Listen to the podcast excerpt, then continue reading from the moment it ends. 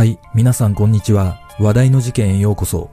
今回の考察は未解決事件、福井県鯖江市主婦殺害事件です。この事件は当時28歳の主婦が自宅から外出し、何者かに殺害された姿で発見された事件ですが、現在も捜査に進展はなく、犯人像もつかめていません。また、遺体の頭部が激しく焼かれているなど、特徴的な痕跡があったものの、その意図は謎のままとなっており、この事件は不気味な印象を残しています。一体、この主婦を殺害した犯人は誰だったのかまずは事件概要からどうぞ。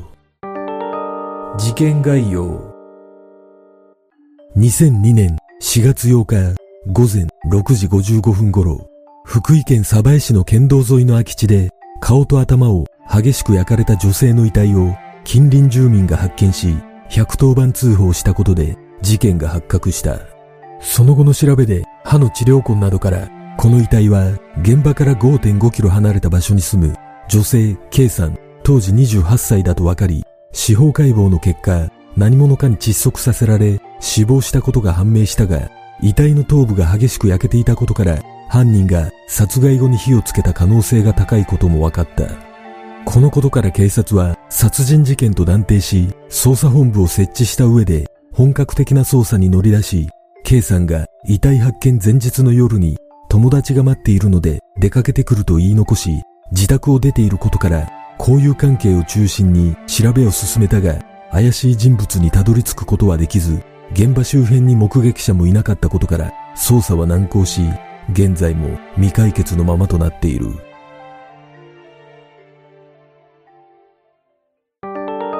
現場の状況現場となった空き地は鯖江市の北東部に位置する上戸の口町の閑静な集落にある空き地で周辺には森や田んぼ他にも空き地が多くあるがなぜか交通量が比較的多い県道沿いの空き地に遺体は放置されしかも民家に挟まれている目立つような場所だった。遺体となって発見された K さんは紺色の上下のスウェット姿でズボンが膝付近までめくれ上がり仰向けに横たわった状態で倒れ頭部が焼けていたほか上半身の服が胸あたりまでめくれて焼けていた。また K さんが履いていた靴の片方が頭部付近に転がっていたが周囲に争った形跡や乱暴されたような形跡もなく頭部が焼けている以外に目立った外傷などもなかった。司法解剖の結果死因は窒息死と判明し胃の内容物などから食後3時間から4時間後に殺害されたものとみられたが遺体の喉仏付近に骨折などの損傷がないことから手や紐状のもので首を絞められたのではなく口の中に異物を詰め込むかもしくは何かで口を塞がれたり腕などで頸動脈を圧迫して窒息させた可能性が高いことが分かった。これらのことから殺害後に頭部が焼かれたことが分かり身元の特定を遅らせる目的との見方が浮上したが頭部以外の箇所から油などの痕跡は確認されず頭部だけを焼くという行為には何かしらの意図が隠されているのではないかと指摘する声が多くあり強い恨みが動機ではないかとの見方がある。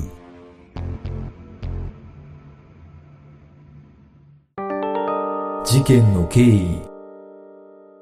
殺害された K さんは福井県武府市の高校を卒業後京都にあるホテル関係の専門学校に進学しその後京都や大阪のホテルで勤務する中夫と出会い事件当時は1歳と生後6ヶ月の2人の娘と夫の4人で暮らしながら武府市内にあるメガネメーカーに勤務していた。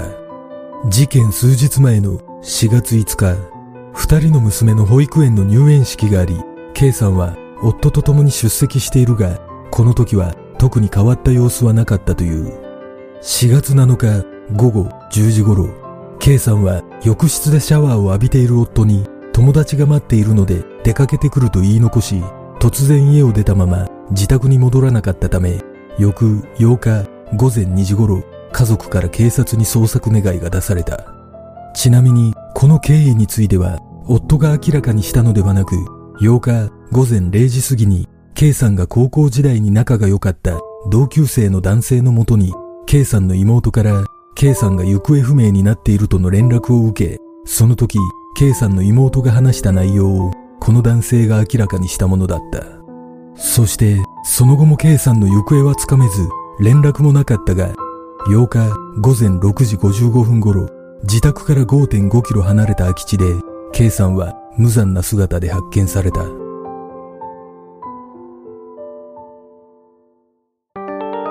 警察の捜査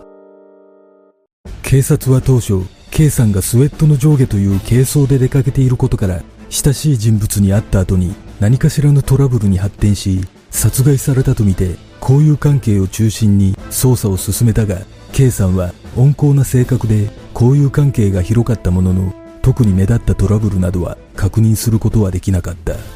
また遺体の近くに犯人を示す物証などは一切なく聞き込みや検問でも不審な人物や車両などの目撃証言はなかったが8日午前0時過ぎに遺体発見現場で高さ1メートルほどの炎を見たという目撃情報が複数寄せられたことから K さんは外出した後比較的早い段階で殺害されたとみられ犯人が引火させる燃料を準備した上で K さんを呼び出したとすれば計画的な犯行の線が強いことが分かった。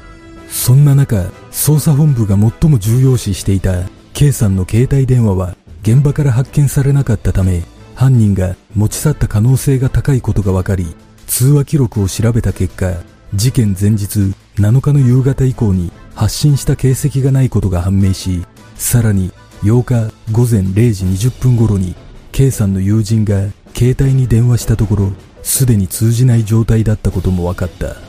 このことから犯人が携帯の電源を切った状態でどこかに遺棄した可能性もあるとみて捜査本部は捜査員30人を動員し遺体が発見された県道沿いの山林や川 K さんの自宅近くの水田や側溝などをくまなく捜索するなど携帯の発見に全力を挙げたがその後も K さんの携帯を発見することはできずその他の有力な物証などを見つけることもできなかった。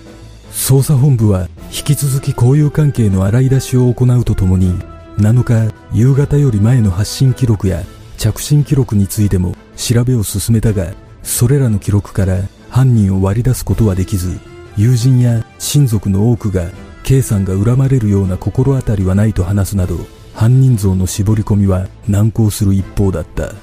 ただ K さんが殺害される2ヶ月ほど前から K さんが過去に親交のあった友人に関することで悩んでいたとの情報があり、事件の背景に人間関係のもつれがあった可能性が浮上したため、大阪や京都のホテル勤務時代まで遡り、捜査を進めたが、結局犯人にたどり着くことはできなかった。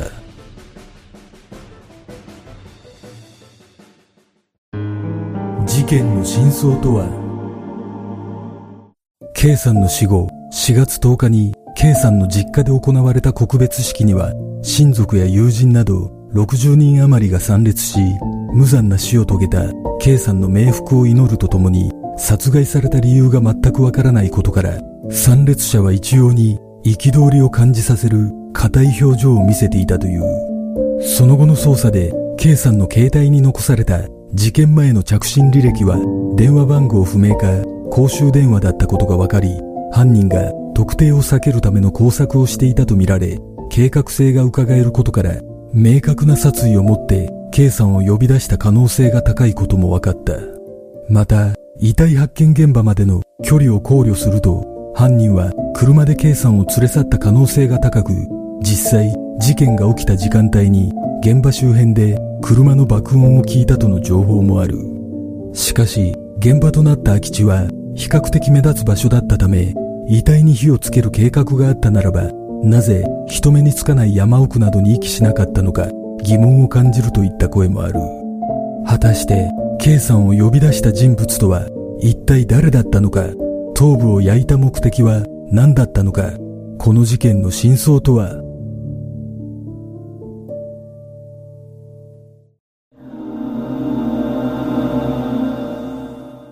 この事件は遺体の頭部だけが焼かれているなど謎めいた部分はありますが犯人は K さんを呼び出した顔見知りというのは間違いないため未解決となっている最大の要因は率直に福井県警の捜査能力の低さだと感じます。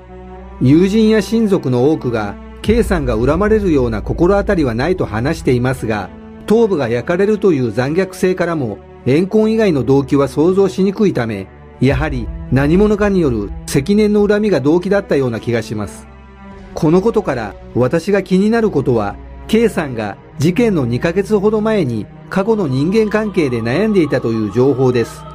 K さんがいつ頃地元の福井県に戻ってきたのかについては情報がないのでわかりませんが、子供がまだ幼かったことから推測すると、福井県での夫婦生活はそれほど長くなかったのではないでしょうか。だとすれば、大阪や京都などで働いていた頃の何かしらのトラブルが犯行の引き金だと考えるのが最も矛盾がないように感じます。もしかしたら、ある程度のところまでは犯人像が絞り込めたものの、他府県警との連携などがうまくいかず、特定に至らなかったのかもしれません。いずれにしてもこの事件は、現在情報提供を求める動きすらないため、風化させないためにも、福井県警には諦めずに捜査を続けてほしいと願います。この事件は発生からすでに20年以上が経過しており、遺族が解決に向けた活動を行っている形跡もないため、すでに風化したとの見方が多くあります。公表されている情報を見る限り、状況的に顔見知りが関与していることは間違いないと思われ、K さんは携帯で誰かと話した後、財布などは置いたまま、携帯だけを持って出かけたとの情報もあり、さらにスウェットの上下という軽装だったことから、長時間外出するつもりはなかったことが伺えます。このことから推測すると、K さんを呼び出した相手は、顔見知りといっても、かなり親しい間柄だったために、このような軽装で出て行ったと考えることもできます。この事件は男女関係のトラブルとの見方が多くありますが、時間帯が遅いことや、夫が在宅しているにもかかわらず、男に会いに行くというのは大胆すぎる印象があり、幼い子供が二人もいる状況を考えても、この説には無理があるような気がします。ただ、一つ可能性として考えられるのは、電話で K さんの自宅のすぐ近くまで来ていることを一方的に告げられ、追い返すつもりで軽装のまま外に出たところ、連れ去られてしまったという可能性です。そして、この事件で最も不可解だと感じることは、人目につきやすい県道沿いの空き地に遺体が遺棄され、さらに頭部だけが焼かれていたということです。これについては正直全く推測できませんが、考えられるとすれば、現場の空き地付近で K さんが車から逃げ出したため、当初予定していた殺害場所ではなくなったという可能性です。目立つ場所ではあったものの、頭部を焼くことが目的の一つだとすれば、すぐに発見される覚悟で火をつけたのかもしれません。いずれにしても、あらかじめ燃料を準備していたとすれば、かなり強い恨みを感じることから、やはり何かしらのトラブルを抱えていたと思われるため、男女問わず交友関係の中に犯人はいるような気がします。皆さんはどんな考察をするでしょうか？